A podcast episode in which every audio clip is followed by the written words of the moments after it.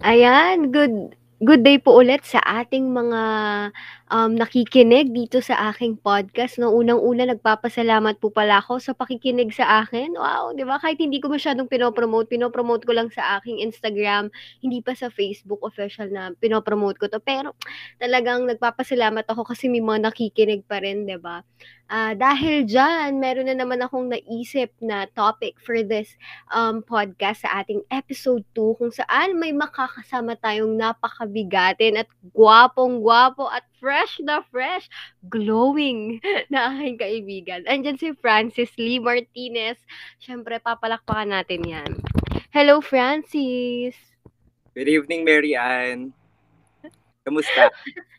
Okey naman ako. Ano ka ba, ito sa podcast ko gusto ko maging raw lang tayo dito.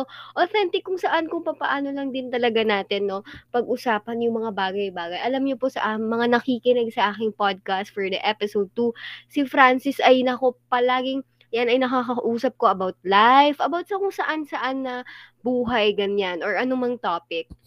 And marami tayong matututunan diyan and I'm so excited for this, um, episode 2 kasi nafi-feel ko parang maraming maibabahagi ata 'to si Francis. Ano nga ba yung ating pag-uusapan ngayong, um, episode 2 sa aking podcast? Pag-uusapan natin ang paalam or pagpapaalam or mga goodbyes. Iba't ibang klase ng pagpapaalam. Kasi 'di ba minsan, ah, hindi lang naman yung goodbye na sinasabi na goodbye, ayun yung klase ng goodbye na makukuha mo sa ibang tao. May iba't ibang klase ng goodbye tayo na makukuha ka sa iba't ibang klaseng taong ma-encounter mo. Ikaw ba Francis, 'pag sinabi nating goodbye para sa'yo, ah, ano ba yung nararamdaman mo or ano ba yung na-experience mo 'pag sinabi nating goodbye or pagpapaalam? Um, kasi 'pag sinabi nating goodbye, tama yung sinabi mo Mary Ann, eh, na parang nakaakibat dito yung sinasabi mo na tao, 'di ba? Kasi tao ang nagsasabi. Pero madalas hindi natin napapansin, nagpapaalam rin tayo or naggo-goodbye rin tayo dahil sa sitwasyon. At maraming beses tayong nagpaalam dahil sa mga sitwasyon na hindi natin inaasahan. For example, um, we are in a pandemic wherein a lot of our family, friends are being exposed to different industries and sectors that we do not know if um, their health would be fine. And yeah, I mean, a, a lot of my uh, family and friends now are also posting something about um, some relatives na nagpaalam, parang hindi, hindi, mo inakala. Sometimes naman, parang a lot of our younger generation or yung mga generation namin ni Mary Ann, it's more on um, goodbye in terms of relationship.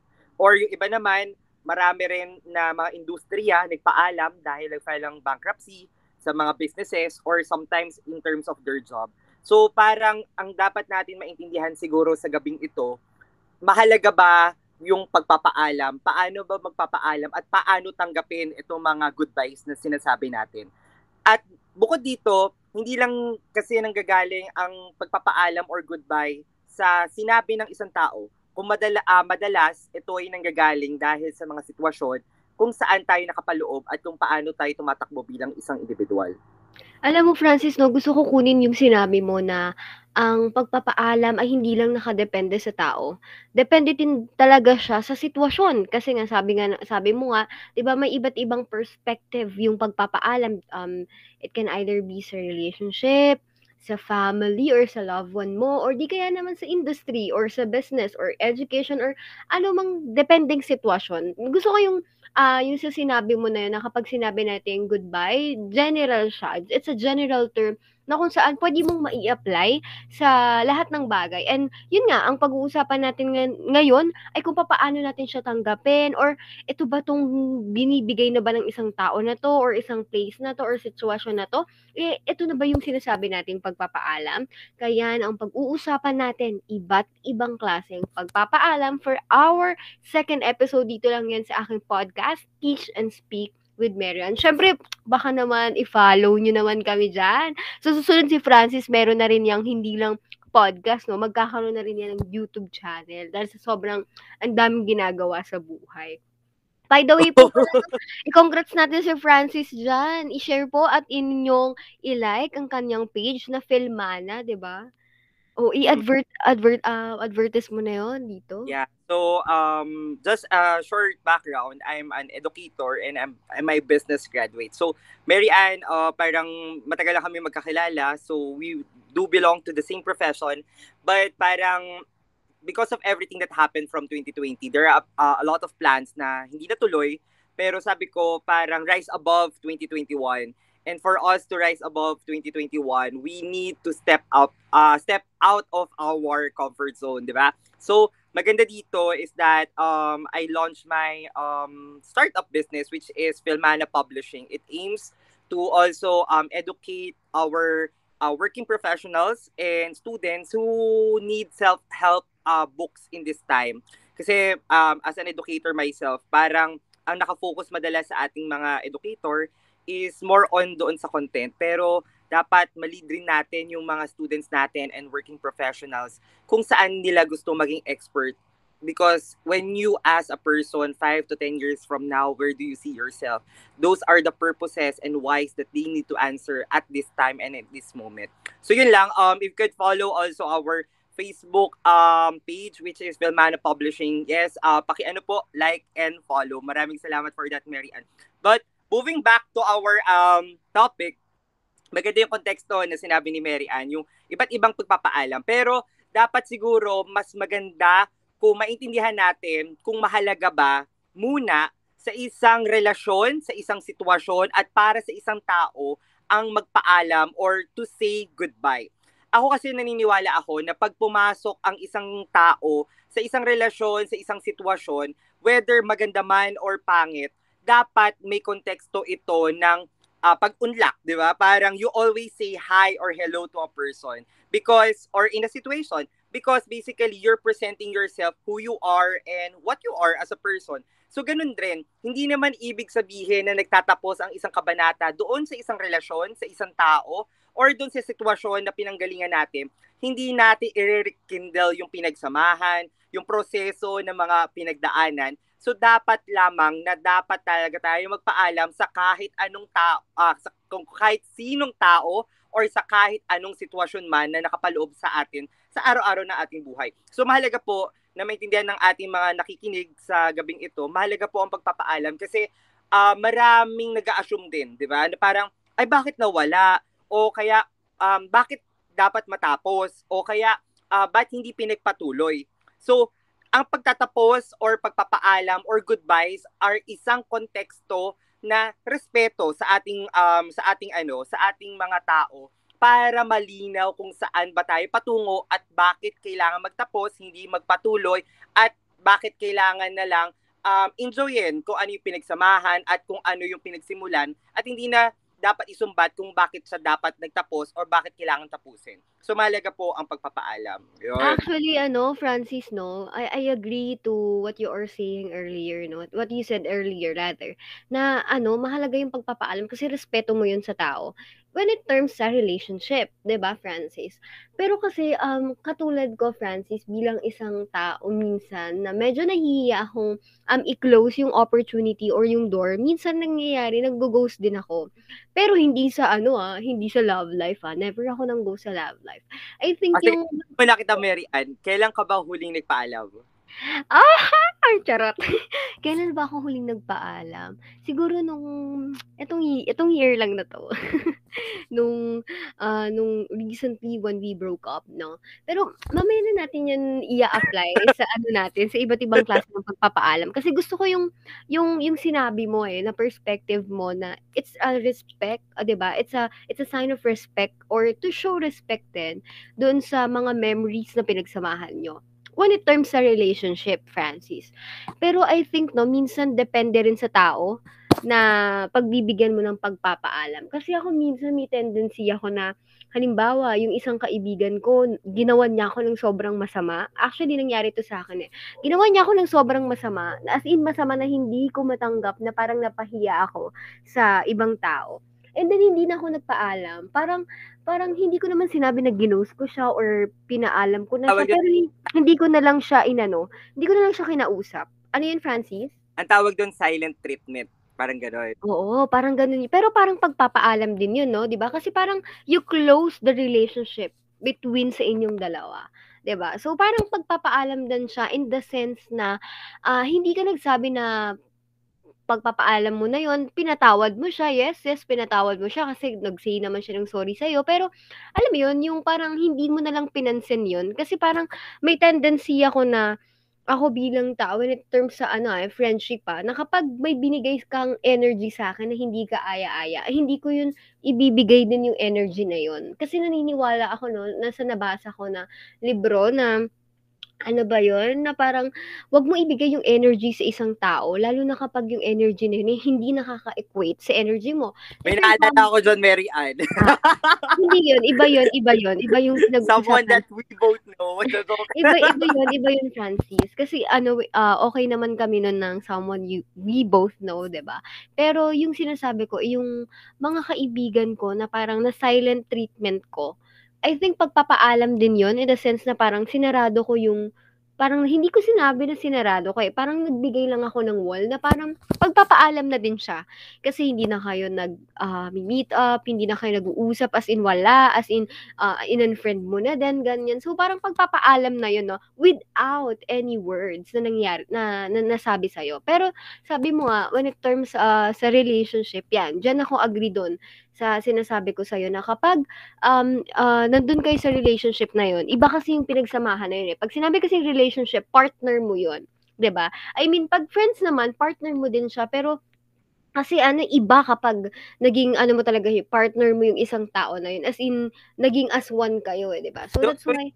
Tiwala, Mary Ann, sa kasabihan na there are things better left unsaid parang may mga bagay na dapat hindi na lang pag-usapan at dapat matapos na lang or mag-goodbye ka na lang dun sa tao or sa sitwasyon kasi kung nag-usap kayo, para mas lalala na lang.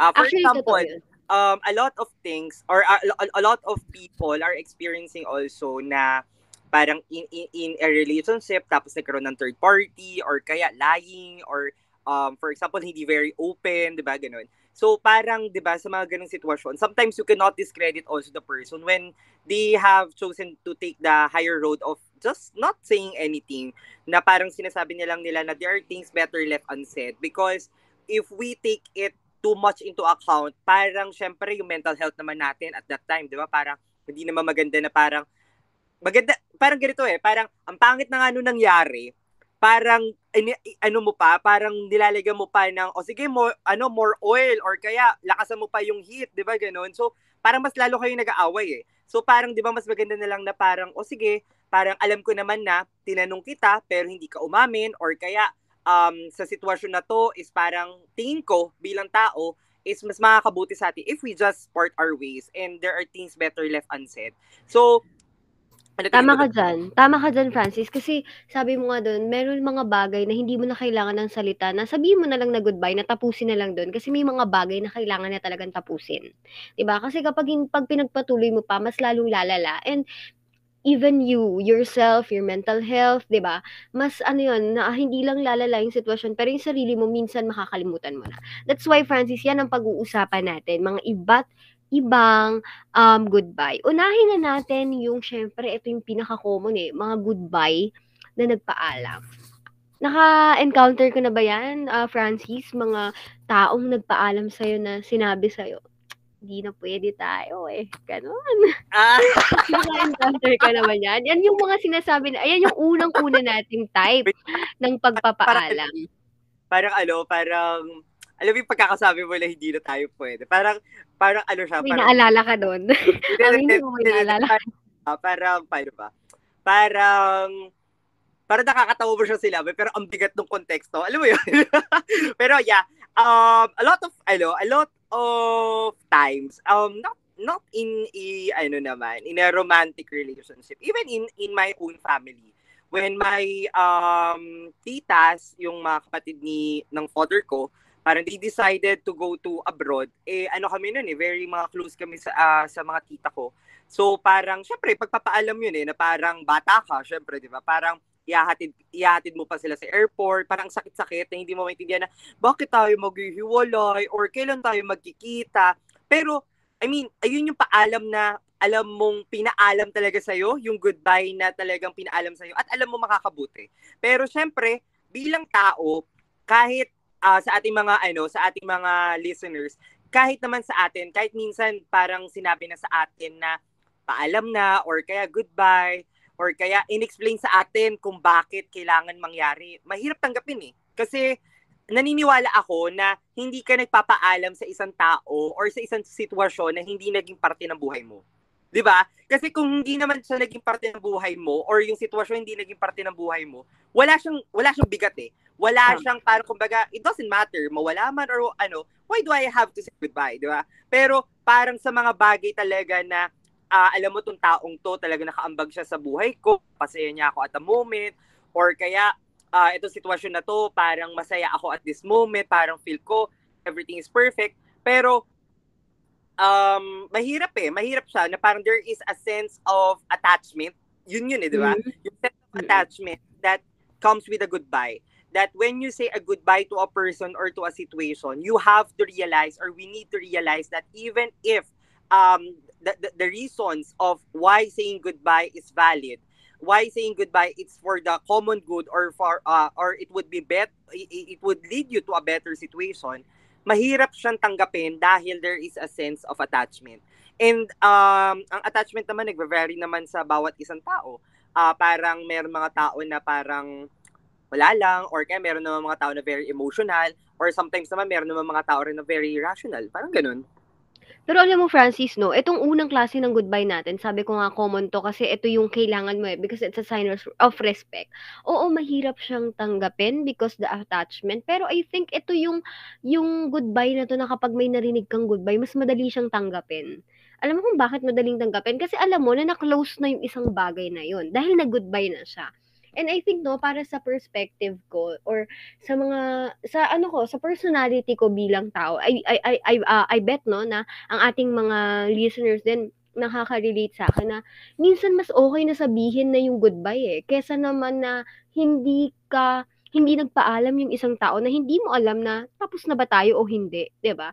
So I think itong itong unang ko itong unang type natin ng goodbye, ito yung pinaka-feeling ko na ah, mas madali kong maa-absorb na, okay goodbye na tayo, wala na tayo." Mas madali kong matatanggap kahit may attachment tayo. Kasi kahit may attachment tayo, sinabi mong hindi na tayo talaga tayo para sa isa't isa, parang hindi na talaga tayo para sa isa we can work it, 'di ba? We can work it out, 'di ba? Hindi Pero siguro pero siguro, Mary Ann, ang maganda dyan is that para na lang din sa ating mga listeners. Parang sasabihin mo, baka nakikinig, ah, Francis or Mary Ann, parang Mm. normal ba na malungkot or masaktan? Palagi ko sinasabi na lahat ng tao, pag kinurot, kahit, mm. kahit gaano man yan ka, alam mo yun, yung kahit Kababaw lang, di ba? Kababaw or kaya kalalim yung pagkakakurot, Oo. may kurot, ano siya, may, may, may hapde, di ba? Lalo na, so, lalo na yung sinabi, oo. Lalo na yung, lalo na yung sinabi mo kanina, no? Kapag nag-goodbye ka sa isang tao, nag-goodbye ka, or you tell something na goodbye, nagli-leave ka sa isang tao kasi naging parte siya ng buhay mo. 'Di ba? Iba yung impact na binigay sa ito ng tao kaya sasabihin mo sa sarili mo na hindi kailangan ko magpaalam sa kanya. She deserves uh, this, 'di ba? Itong goodbye na to kasi may pinagsamahan kami eh. Pero I think no, doon sa tatanggap naman ng goodbye na 'yon na nagpaalam yung taong pinakamamahal mo or minahal mo, naging parte ng buhay mo kung ako man yung tatanggap ng goodbye na yun, matatanggap ko. Kahit masakit, tatanggapin ko. Kasi alam ko sa sarili ko na binigyan mo ng linaw na hanggang dito lang tayo. Kahit masakit yun. Amen. Hindi, alam mo kasi na-encounter, na-encounter ko yun, Francis, sa experience ko, no? Uh, yun nga, uh, re- uh, it's recently lang, I think it's six months ago, di ba? Parang nag-ghost ako ng isang tao. Pero you know what, ang ginawa ko, hinarap ko talaga yung tao na 'to Alam ko 'yan, ah, hindi mo lang hinarap, ah, Oo, oy wag ka chinichika mo pa ako, ha. Chinichika mo pa ako sa podcast ko. I mean I mean, ah, alam mo 'yun, naging matapang ako sa part na 'yun, Francis, kasi hindi lahat gustong marinig yung salitang paalam. 'Di ba? Hindi lahat ng tao gustong marinig yung salitang paalam, kasi yung salitang paalam para sa kanila napakasakit nito. Pero para sa akin hindi masakit yung salitang paalam kasi I think 'pag narinig mo yung salitang paalam dun mo na agad ma-absorb at maa-accept sa sarili mo na, "Ah, hanggang dito na lang kami." Kaya talagang hinarap ko yung tao kasi parang gino-ghost niya na ako na ayaw niyang sabihin na tapos na kami, 'di ba? So for for one week, for two weeks ya oh, for one week parang gino-ghost niya ako na wala na tayo. Pero hinarap ko siya na talagang with a brave heart and courage heart na sabi ko, ano tayo pa ba? And then sabi niya, goodbye, hindi na talaga. And mas natanggap ko siya. Alam mo, actually, mas, mas natanggap ko yung ganong goodbye. Kasi alam ko sa sarili ko na tapos na kami dahil sinabi niyang tapos na kami. Kaya mahirap yung mga tao din na minsan nahahangkay, 'di ba? Kaya for me ha, Pero parang Oo. ano, do- doon sa story mong yan, parang may naalala ako. May kanta eh. Yung, yung kanta, parang ang tawag doon yung ano, I love you, goodbye. mhm, Yung parang mahal kita pero paalam. Di ba ang sakit? Ba parang, eh kung mahal mo ko, ba't mo ko iwan? Or kung, ba, kung, kung mahal mo ko, ba't kailangan mo lumisan? Di ba mga ganun? mm, Pero parang, katulad nga na sinasabi natin kanina, di ba? Na parang, ano eh, i- i- it's for the common good. Parang, mm, look at you now, di ba? Look at you Mm-mm. now, Marian. Mm. Parang, yeah. after what happened, Yeah. after what happened, parang, si Mary Ann, share ko lang ha, parang ano siya, parang, chinichika mo ko. kami, kami, kami mga kaibigan niya, parang, Francis, bakit ganito? Bakit ganyan? Mm. Parang ako, tali-talinong tao, ta- tatanga-tanga pagdating sa pag-ibig. The joke! Hindi, pero, um, ano eh, parang kumbaga, it's a process. Siguro, minsan dinadala lang din tayo ng sitwasyon para mas maintindihan natin yung kapasidad natin bilang tao. Eh. Mm, So that's one thing that I've learned. Kasi ako very, ano ako, I mean, alam yan ng mga sobrang close friend ko, very impatient ako sa mga bagay na oo, halata naman. deserve ko, pero bakit hindi, wala pa sa akin. Yung gano'n, di ba? Yung parang, um, whether that is work, that is academics, love life, parang, deserve ko to eh, bakit wala? Di ba yung gano'n? Pero, um, you have to be patient, di ba? So, parang sa pagpapaalam din, parang gano'n eh, um, there is a perfect timing, okay, when you have to already say goodbye to a person because if you don't say goodbye to a person, it may lead to doon sa susunod natin sinasabi na klase na pag-goodbye which is ghosting. Tama? Yes, tama. Ito yung goodbye na walang sinabi, na hindi mo ine-expect na wala na pala kayo, 'di ba? Actually, ayan din sa na-experience ko na, yun nga, hindi siya nag-goodbye sa akin, na tapos na kami, na okay, wala na tayo. Pero bigla na lang ako ginost. Actually, karamihan dyan, alam ko makaka makaka-relate yung ating mga listeners ay yung mga ka-MU nila. Yung mga ka-text nila tuwing gabi na biglang kinabukasan hindi na nagparamdam sa kanila, ba? I mean, yung mga ganitong bagay lalo na kapag naging parte Pero baka naman kasi, baka naman kasi, kaya, kaya naman hindi nagpaalam kasi in the first place, wala rin naman talaga. Pwede, pwede yung Di ba? ganyan. Yung mga ganun. Kasi do not assume unless it is stated. Or, or, guys, uh, to our listeners, you have to remember, um, kung hindi man applicable yung una na um, do not assume unless stated, dapat mo naman ma-realize yung pangalawa na sasabihin ko, which is, baka naman kasi meron ng iba. Di ba? Pero pinipilit mo lang yung sarili mo. Tama. Tama ka dyan. Yun yung mga minsan na goodbye na tungkol sa mga MU relationship natin, no? Na nag-goodbye, nag-goodbye siya, pero I mean, hindi siya nag-goodbye sa'yo, pero kaya naman siya hindi nag-goodbye sa'yo kasi nakahanap na pala ng mas better sa'yo. Eh, paano naman, um, Uy, alam mo, pangit ng word na much better. Siguro, siguro mas hindi ano much lang, better. mas, uh, Mas nag, match naging lang. click sila, naging click Oo, sila. mas mas mas mas ah mas match lang sila kasi parang naniniwala ako lahat naman tayo bilang tao, parang we have our Better. own, ver- 'di ba? Oo, tama. We are the best version We all, of our, ano, we all excel naman sa mga different field na meron tayo. hindi, hindi lang sa field, I mean yung pagkatao mo. I mean kasi yun yung palagi ko sinasabi sa mga ano ko eh. Even sa mga students ko before, palagi ko sinasabi sa kanila, Sir, parang um, iniwan po kasi ako nung dinedate ko or whatever. Mm. Sasabihin ko, ilang taon ka na? Sabihin, ah, ano po sir, 21, ganyan. Sabihin ko, tignan mo ah, don't you think that it is very unfair that for the last 21 years of your life, since day one, a lot of people are investing uh, to you, di ba? Na parang, Mm.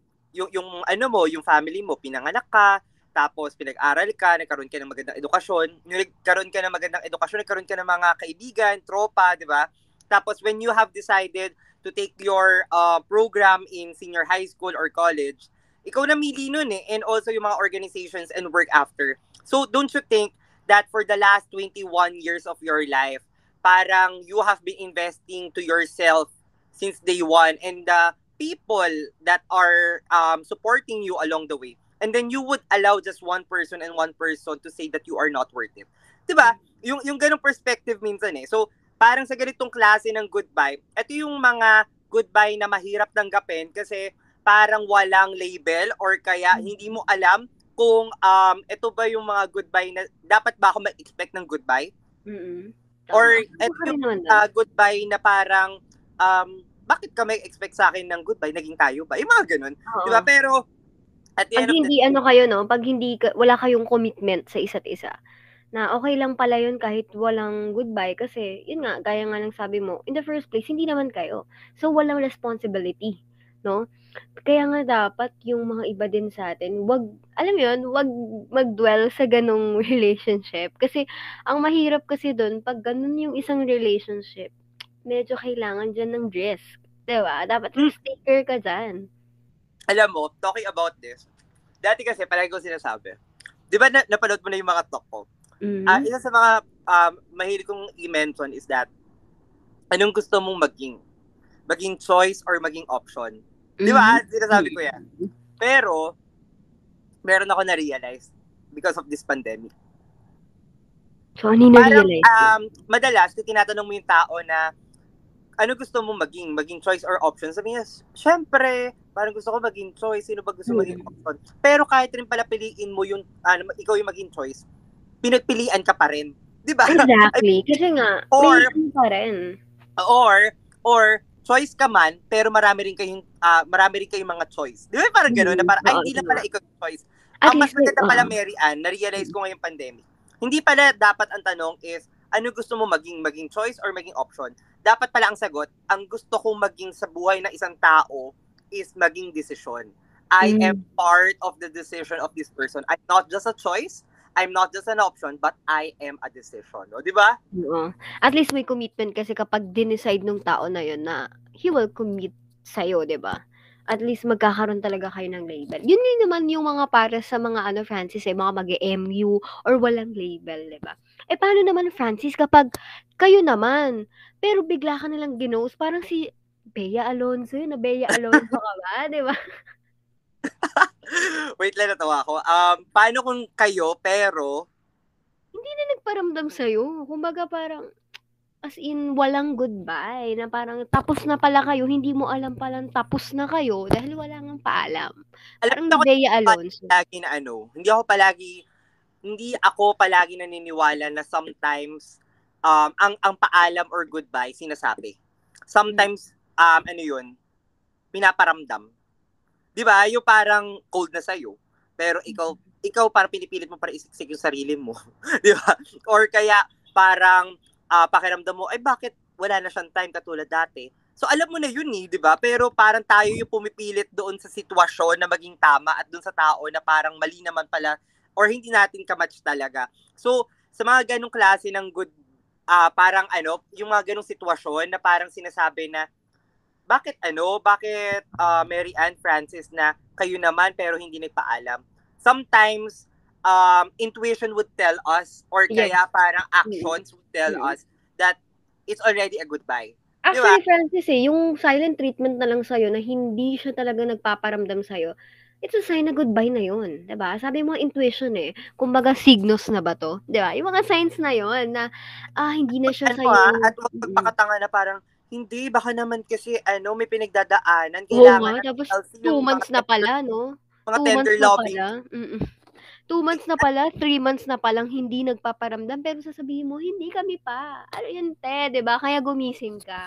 Alam mo Francis, kaya ako naman nasabi yung gano'n kasi may mga kilala rin ako na hindi kasi marunong mag-goodbye. Alam mo yun? Walang lakas Ako ng meron loob. kilala, Oo. tiga LU, the joke. may pag name drop, the joke lang. Huwag mo mag-name drop yun, mamaya mapakinggan niya 'to. Alam mo kasi Francis, may mga tao na hindi marunong, ah, magsalita or walang alam mo kaya nilang mag ah, magsalita ng goodbye pero walang courage to say goodbye to that person na na-cherish nila, na alam mo yun, na minahal nila. Kasi minsan, kaya naman sila natatakot na mag-goodbye para sa isang tao na yun. Kasi mamaya, yung goodbye na yun, magbalikan pala. ba? Kaya may yung ibang tao, hindi rin natin sila masisisi na kumbaga umaalis na lang sila sa mga place na ayaw na nila kasi may takot, 'di ba? Kung hindi naman takot, walang courage to, you know, to say goodbye to that person or dun sa taong minahal nila. Pero alam mo, Marian, marami ako na-encounter na parang nasasabihan ng ano eh, yung it's not you, it's me. Oo. Kasi ito yun, di ba? Parang minsan parang wala naman talagang mali doon sa tao. Pero minsan parang may mali doon sa tao na nakinakasama mo. di ba? Mm. Na Mm. parang it's, that's why it's not working. Mm. Di ba? Kaya nga alam mo, kung, kung um, usapang goodbye na rin naman, kung pipili ka na lang din ng isang tao na, alam mo yun, in the long term, na gusto mo magpaalam, sana wag magpaalam, pero kung magpapaalam, gandahan mo na, di ba? Parang ano lang yan, bumibili ka ng isang kotse, di ba? Kung isipin mo, kung bumibili ka ng isang kotse, hindi lang na, hindi ka naman bibili dahil ano lang, tinitignan mo lang yung exterior. Sabihin mo, ah, Francis, gusto ko ng ano, Mm. Fortuner na black, tapos pinakita sa'yo, "Oh, ito yung Fortuner na black, bibilin mo na, hindi. Titignan mo yung interior, baka mamaya maganda sa labas, physical yan, di ba? Maganda sa labas, pero hindi maayos sa loob. Baka Exactly. walang substance, or kaya parang masama pala yung, yung kalooban, di ba yung mga ganun. Tapos yun na-check mo, okay naman siyang tao, mabait naman, tapos hindi naman siya boring kasama, na okay yung interior. Ang pinakamahalaga doon, hindi lang yung exterior saka interior. Dapat um kailangan mo rin i-try ano siya, i-test drive, 'di ba? Is this person that I'm going to use, To marry. to use, or I'm going to, To ano, marry, to marry or to be ano, to be my to partner, 'di ba? ah, yeah, yeah, parang ah, to have a commitment with, Mm. parang is this person for the long run? Mm-mm, 'di ba? Parang Exactly. for the long drive, 'di ba? Parang ganoon eh. So, para hindi rin tayo nasasaktan na parang hindi nila nagpaalam, ginost tayo, or kaya malabo na mga label, piliin rin natin, guys. Siyempre, yung mga tao na um, kinakasama natin. I mean, who we are as a person is a reflection, okay? Is a reflection of the people that we are friends with and the people that we surround um, ourselves with. Actually, Francis, kung ikaw naman ay ginost ng isang tao, actually be thankful, no? Kasi dun palang nakita mo rin yung, yung, yung personality niya, yung character niya. Na, ah, meaning to say, kaya pala ginost ka rin niya. Kasi, bali mo, talaga hindi naman talaga kayo meant to be. 'Di ba For each other. Kasi alam mo naman ng mga goodbyes, palagi nga sinasabi natin, they are actually not endings eh, 'di ba They are beginnings in your life na talagang pinurpose yun ni Lord to to happen. Kasi He has better plans for it. Naniniwala pa rin ako dun eh, no? Alam mo, meron ako na, ano, meron ako nabasa sa Facebook, ah, parang minsan daw, I mean, English siya, pero Mm-mm. yung, yung, ano, yung idea, Oo. sabi doon is that, um, kaya raw minsan tayo parang nilalayo doon sa tao or sa sitwasyon. Kasi meron mga um, usapan or kaya mga pangyayari na hindi natin nakikita pero nakikita ng Panginoon. Kaya tayo nilayo doon sa sitwasyon or sa taong yun. Because uh, God actually knows and hears the things that we don't and we don't see. Actually, oh, nakita ko din yun, no, na may mga tao pala na bigla na lang nawawala or mga taong nale, nile-let go sa atin ni Lord. Kasi nga, yun nga, meron ta, merong mga nakikita si God na ah, kasi ganito pala, binabackstab ka pala niya na hindi mo nalalaman or naniniwala ako sa ganun, Francis, na talagang everything will fall into its proper place, no? Na kaya may nangyayari yung ganyang bagay kasi may better plan si Lord, may greater plan si Lord for you, no? Doon naman sa part ng ghosting, doon naman sa mga nag-ghost, hindi rin natin sila masisisi kasi yun nga, malay mo, wala silang courage, no? Pero sana sa mga nag-ghosting, please lang, lalo na kung minahal mo yung tao na yun, kailangan niya pa rin ng word sa'yo na tapos na kayo. Di Nilang, ba? hindi nilang minahal eh. Mm. Parang respetuhin mo yung pagkatao ng tao. 'Di ba? Parang kailangan respetuhin mo yung pagkatao tao. Hindi na lang sa kung minahal mo or malapit sa iyo eh. Parang I believe that it's a common courtesy, 'di ba? Na parang respetuhin mo yung taong to na kinausap ka naman, nagpakapuso sa'yo, 'di ba? Mm-mm. And to explain, kasi para at the end of the day, parang, mean, even in our government, the things that is happening, nagagalit tayo sa mga klase ng tao na parang, bakit ganito, bakit ganyan? Pero, before ka magalit sa iba, you, you have to, ano eh, ah share ko lang, no? Parang kami sa Ateneo, parang Ignatian Spirituality, bago ka magalit palabas, magalit ka muna or mag-isip ka muna paloob. Di ba? Mhm. So, if ikaw yung tao na parang ghoster ka, pero nagagalit ka doon sa mga tao na bakit cheater or kaya meron third party or kaya naglalaying in terms of government, etc. Parang before you condemn those acts or those people or, or those group, you have to actually ask yourself and reflect on yourself baka ikaw rin sa sarili mo in your own acts and ways may mali ka rin. Actually, Francis, no, gusto ko din yung sinabi mo na yon na kailangan mo munang mag-isip paloob sa sarili mo because it starts within you din, 'di ba? Lalo na sa mga ghoster. And hindi lang din yun, Francis, eh. Aside from the uh, respeto mo yun sa isang tao na yun, kahit na malaki yung ginawa ng isang tao sa'yo, I think meron pa rin siyang ginawang tama para sa'yo. May ginawa pa rin siyang mabuti sa'yo, ba? Kaya naman, I think na para sa mga ghoster dyan or yung mga hindi kayang magpaalam, kahit tell a word na, or kahit kung di mo man kayang sabihin harap-harapan, why not, you know, kahit i-text mo lang, i-chat mo lang yung tao na yun. Napaka-importante na meron siyang uh, maririnig doon sa doon sa sinasabi mo or doon sa doon sa sitwasyon na meron kayo. Kasi kaya kailangan din niya ng word na yon kasi alam mo yon, sabi ko nga 'di ba? Uh, may pinagsamahan kayo eh aside doon sa pinagsamahan nyo, sa pinagsamahan nyo na yon, hindi lang naman siya puro masakit I believe meron ding naitulong sa yung tao na yan. Kaya after nung relationship ninyo, I believe noon, magiging better ka. Kaya kay deserve pa rin ng tao na marinig yung goodbye mo. Para sa mga ghoster dyan, no? Na walang courage. Maaari mo siyang i-text. Kung hindi naman i-text, i-chat mo. Kailangan lang naman ng tao palagi yung marinig niya, yung word na goodbye, na tapos na kayo, na hindi mo siya i-leave behind. ba? Diba? So yun, Francis. Bakit parang hugot na hugot ka? alam mo kasi. Alam mo, um, alam mo, commercial lang ako konti. Sabi mo kanina, tawa ako na tawa. Nung sinabi mo yung word na, um, i-text mo man or i-call mo para magbigay ng explanation, etc. Habang sinabi mo yun, biglang mayroon nag-chat sa akin.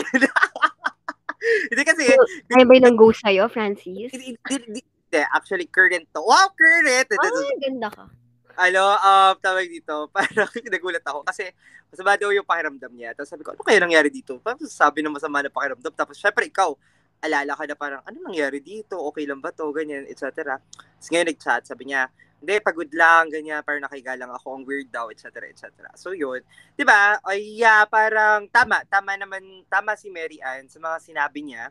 Tapos, meron pa ba? Meron pa ba tayong mga klase ng goodbye?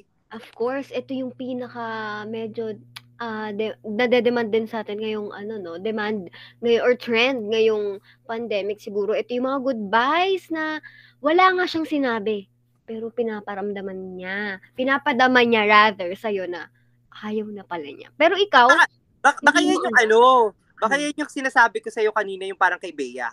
'Di ba yung sabi mo yung parang na Bea Alonso ka na pa? Kasi yung kay Bea Alonso kasi, okey naman daw sila, eh, ta's kumbaga na-ghost na talaga na parang walang walang signal na ibinigay itong si Kuya mo Gerald, 'di ba? Ah, so, so, so, itong last na goodbye is yung para dun sa kaibigan nating isa. Na? Na, yung, ano, yung, yung, okay, okay naman daw sila, pero meron kausap sa ML, mga gano'n. Uy, ito talaga, nagbibigay ka ng mga shades. Grabe ka, hindi ko to i-upload. Visit ka. Grabe ka, maldita ka. Alam mo, wag hayaan mo siya. Ito na lang nga yung sinasabi ko. Ito yung mga goodbye na hindi sila nagpaalam sa'yo, pero nagbibigay sila ng signal. Ano naman yan, Francis? Goodbye na nagpapaalam pero nagbibigay ng signal. Ay, I mean, yun yung Goodbye na hindi nagpaalam, Francis. Goodbye na hindi nagpaalam, pero, pero nagbibigay ng signal sa'yo. I mean, during the relationship pa lang, dun na pala sila nag-go-goodbye doon na pala sila na, alam mo yun, during the relationship na ikaw feeling mo okay kayo, pero yun pala during the relationship, goodbye na pala yung mga ginagawa niya sa'yo. Ah, uh, so ito yung mga tinatawag nating red flags. 'Di ba? So, pag Oo. iniisip ko, ito yung mga red flags na um, minsan kasi parang dahil mahal natin yung isang bagay, isang tao, or isang sitwasyon, parang di natin napapahalagahan yung mga red flags na binibigay sa atin nung mga bagay na yun eh. 'Di ba? Na parang clear na clear na guys eh, na parang um, ikaw yung sweet pero wala namang hindi naman nare-reciprocate, 'di ba? Parang ikaw naman sige, push lang, push lang, kaya naman to, kaya naman to, etc., etc. Pero sino talo? At the end of the day, ikaw yung talo. So sa ganitong klase ng goodbye, guys, yung mga um, hindi nagpaalam, hindi nag-goodbye, pero parang meron ng mga signals, you have to stop. Kumbaga, um, sinasabi nga natin palagi, parang action speaks louder than words, di ba? So kung isipin mo na hindi maganda na yung mga inaakto sa'yo, or kaya yung mga pinapakita sa'yo, it's a clear indicator that this uh, person or this situation should already say goodbye. But then again, hindi siya madali. Hindi siya madali katulad nung unang example natin because there is a sense of attachment na nakapaloob sa isang tao or sa isang sitwasyon. So, whether uh, mahal mo man or feeling mo parang mahal ka or ikaw na lang lumalaban, palagi mo na lang siguro isipin at intindihin na at the end of the day, gusto mo bang pasukin ang isang relasyon na mahirap na sa umpisa, pero baka mas pahirapan ka pa pag pinatagal mo or doon sa proseso na naging kayo or naging partner mo yan? Ikaw, Mary Ann, ang tingin mo?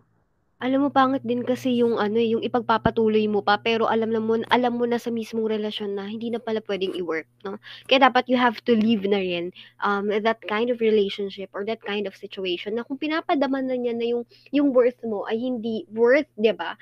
Na pinapadama niya na worthless kang tao, yung efforts mo, yung yung ikaw na lang yung lumalaban sa relasyon. I think you have to leave that situation and say goodbye din. Kung siya nagse-say goodbye through her through his or her action, dapat ikaw na yung mag-say ng word. Kung yung isang tao na yun, hindi niya na kayang sabihin yung goodbye na yun, ikaw magkaroon ka ng initiative sa sarili mo to say goodbye. Kasi parang respeto mo yun, hindi sa kanya, pero sa sarili mo.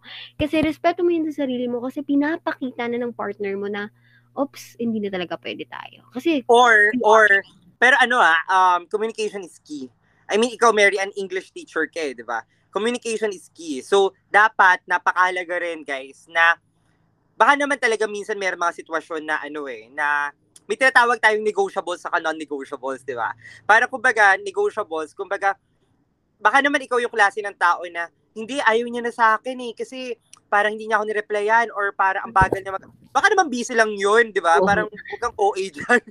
ano ka? Ikaw lang yung, wala, ikaw lang may, ikaw lang busy, ikaw lang may ginagawa. So, pero kung yung tao, parang in-explain sa'yo na, uy, sorry, late reply, kakagaling ko lang sa ganito, kakatapos ko lang ng ganito, intindihin mo rin, 'di ba? Kasi um, a lot of relationships rin are ending or saying goodbye, nagpapaalam because of miscommunication. Di ba? Exactly. Kaya you have to realize, guys, in this kind of ano of goodbye, your negotiables and non-negotiables. At makukuha natin yan through our communications. Kaya yung mga teachers, na mga English teachers katulad ni Mary Ann, kailangan turuan nyo ang mga estudyante nyo how to communicate properly. Yes. Not oh, only on an IQ level as a future professional, but also doon sa EQ nila na parang baka naman intindihin mo lang no? Baka mamaya ano ikaw, ikaw lang ikaw lang yung nagmamahal ikaw lang yung may pinagdadaanan. Hindi naman pwede yun Totoo ka diyan, kailangan din talaga ng proper communication, uh, when it terms sa relationship 'no. Ah, importante talaga na magkaroon kayo ng, ah, na na mag-communicate kayo araw-araw kasi malay mo naman yung feeling mo na red flag pala ni kuya na hindi sa'yo pagcha-chat, eh, yun naman pala nagga-grind naman pala sa buhay, 'di ba? I mean, yun nga, gaya ng sabi mo Francis 'no, iba-iba tayong tao, we we also, uh, we also come from different, um, background, different situation sa buhay. May kanya-kanya din kasi tayong ginagawa sa buhay and I think kaya rin minsan nagiging, um, nagiging gano'n kasi nga, yun nga, iba-iba yung personality and character natin. Kaya agree ako dun sa sinabi mo na uh, communication is the key, 'di ba? For for a good relationship. At hindi lang din 'yon. And ipapasok ko din dito sa sinasabi nating goodbyes na uh, walang goodbye na binigay pero hindi uh, pero pinaparamdam niya kasi dito papasok din yung sinasabi mong red flags, Francis, no? Na ito na pala yung mga red flags na pinapakita ng partner mo na you have to say goodbye, 'di ba? Kaya dapat aware din tayo eh sabi nga ni Catriona Gray, di ba? Raise your flag ikaw ang flag na ni-raise is red. Red flag. Eh, paano yun, Francis? Kasi tayong mga tao, mahilig sa red flag. Diba?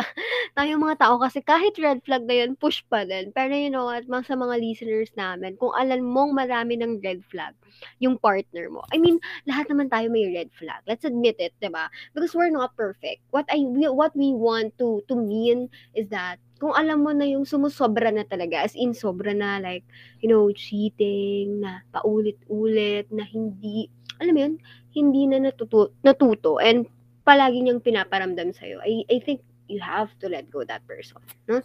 Basta yung mga red flag na sinasabi ko, hindi naman yung, halimbawa, nalilate lang sa date nyo, yung mga ganon, I mean, mga, sabi mga Francis, negotiables and non-negotiable. So, ayan yung mga iba't ibang klase ng goodbye na I think no, na-experience din to ng ating mga listener. And as we end, Francis, ikaw ba, uh, ano yung masasabi mo sa goodbye na iba't ibang klaseng pinag-usapan natin, Francis?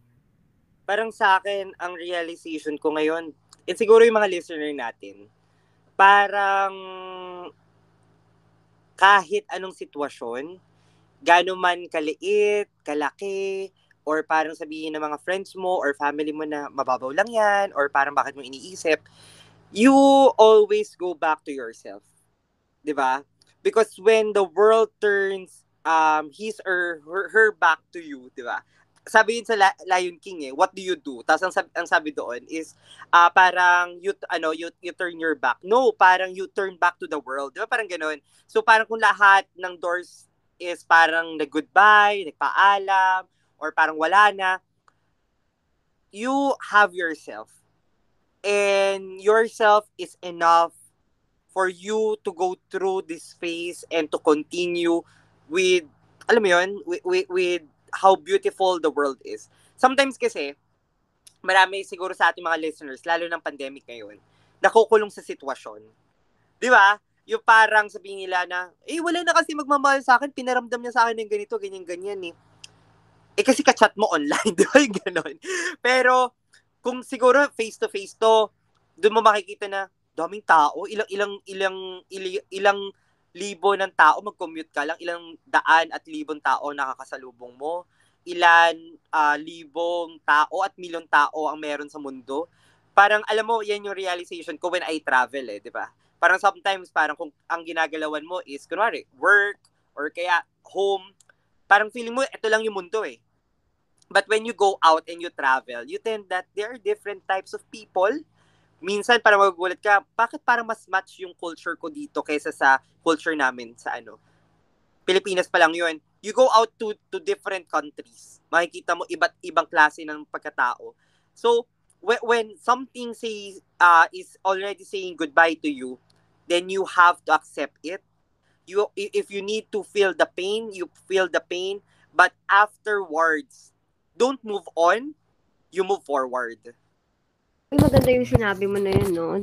You have, we have to move forward. And hindi lang yan, uh, I could also associate, no, yung goodbye sa, sa, uh, yung palagi kong iniisip kasi whenever may mga ganitong situation, kasi aminin man natin, Francis, masabi man niya o hindi, yung goodbye, masakit talaga siya. 'Di ba? Kasi yung iiwan ka ng isang taong mahal mo, iiwanan mo din yung isang taong mahal mo na hindi na talaga kayo, I mean, alam mo yun, wala kasing goodbye na masaya. 'di ba? Walang goodbye. Siguro pinaka goodbye na masaya yung uwian na sa klase. Pero yung yung mag-goodbye. Ay, hindi. Alam mo, meron akong ano, meron akong mga goodbye parang buti na lang nag-goodbye. ah, tama. I mean, pero marirealize mo yan kasi along the process, 'di ba? Hindi mo siya agad-agad marirealize na ay buti na lang na goodbye. Kasi nga katulad ng sinabi ko, there is season for everything. God has a plan for you, 'di ba? God has better plan and greater plans for you. Kaya minsan kasi nangyayari na nawawala yung isang tao sa atin. Kasi I mean, it sounds cliche, it sounds common or familiar sa atin, pero na nakaplano na yun kay Lord, 'di ba? I mean, I mean, hindi ako dito naging religious, no? I mean, hindi ako banal, pero palaging yun yung iniisip ko na nakaplano yun kay Lord na that time, binigay lang tong tao na to sa'yo. I mean, lahat naman ng tao binigay sa sa'yo ni Lord to to have a lesson, 'di ba? walang permanente sa mundo eh. Itong tao na to, kahit sabihin mong asawa mo yan, mag-goodbye din yan. At the end of the day, palaging may pag tatapos, 'di ba? Gusto ko lang din yung sinabi mo Francis dun sa una nating um, introduction kanina about the topic, no. Sabi mo kung matu kung natuto ka or nag-hi hello ka sa isang tao, kung marunong kang mag-hi hello sa tao, dapat marunong ka ding magpaalam. Kasi aside from it's a sign of respect, 'di ba? May pinagsamahan kayo ng tao na yun. And syempre Francis, meron ding mga tao na hindi makapagpaalam, lalong-lalo na diyan Francis 'no, yung mga mahal natin sa buhay na nasa ospital na bigla na lang mga namamatay na we don't know na namatay na pala siya, ba? Sobrang sakit nun Francis 'no. And kung ikaw ay isa sa mga listeners namin na ngayong sa podcast na 'to, episode 2, kung ikaw yung nakikinig na parang may mga tao sa'yo na nagpaalam tulad ng mahal mo sa buhay, 'di ba, na bigla na lang nawala. Ah, hindi namin alam kung ano yung proper ano, eh, yung proper word. I think walang proper word to console those persons 'no. Lalo na wala kang narinig, hindi mo siya nakita for the for the last time and sobrang sakit na yun. Pero naniniwala ako na you have to go through to do that through that process and everything will fall into its proper place. Yes, Francis? And time. Proper time. Proper place and time. Kaya naman dito nagtatapos ang aming episode 2. Ang title niyan, Iba't Ibang Klase ng Goodbye. And I hope sana po meron kayong natutunan. Hindi lang puro tawa yung narinig nyo sa amin. May natutunan kayong um, uh, na, na na-share namin sa inyo, di ba? Na you could also share sa ibang tao. Again, don't forget no to to to share this podcast para mas maraming makal um, rinig ng ating mga boses kasi I believe no yung mga words and yung boses namin natin are really powerful. Lalo na ngayong pandemic na maraming ingay sa mundo pero dapat may pakinggan ang ibang tao. Ikaw naman Francis Chan, baka may gusto kang batiin. Wow, batiin. Wala naman. Um, thank you, Mary Ann, sa pag-invite sa akin. Kahit pagod na pagod ako ngayong araw.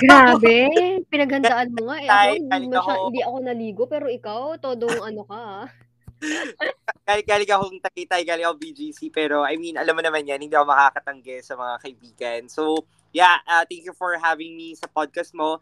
Uh, I hope na lumaki yung mga listeners and mag-tune in sa'yo because you are a great woman and you're doing Oo, it not, not, plastikada, charot. not, oh, sweet lang. Mamaya, mamaya na tayo mag- mag-backstab, the joke. Uh, you're a great woman that um you're you're not doing this just because of entertainment but the advocacy that comes with it so i'm very proud of you and congratulations sa iyo Mary Ann Yun. So, ayan nga, goodbye sa aming mga listeners and sana sa susunod nating episode makasama pa natin si Francis and sana makasama pa rin namin kayo. And goodbye everyone. God bless you all.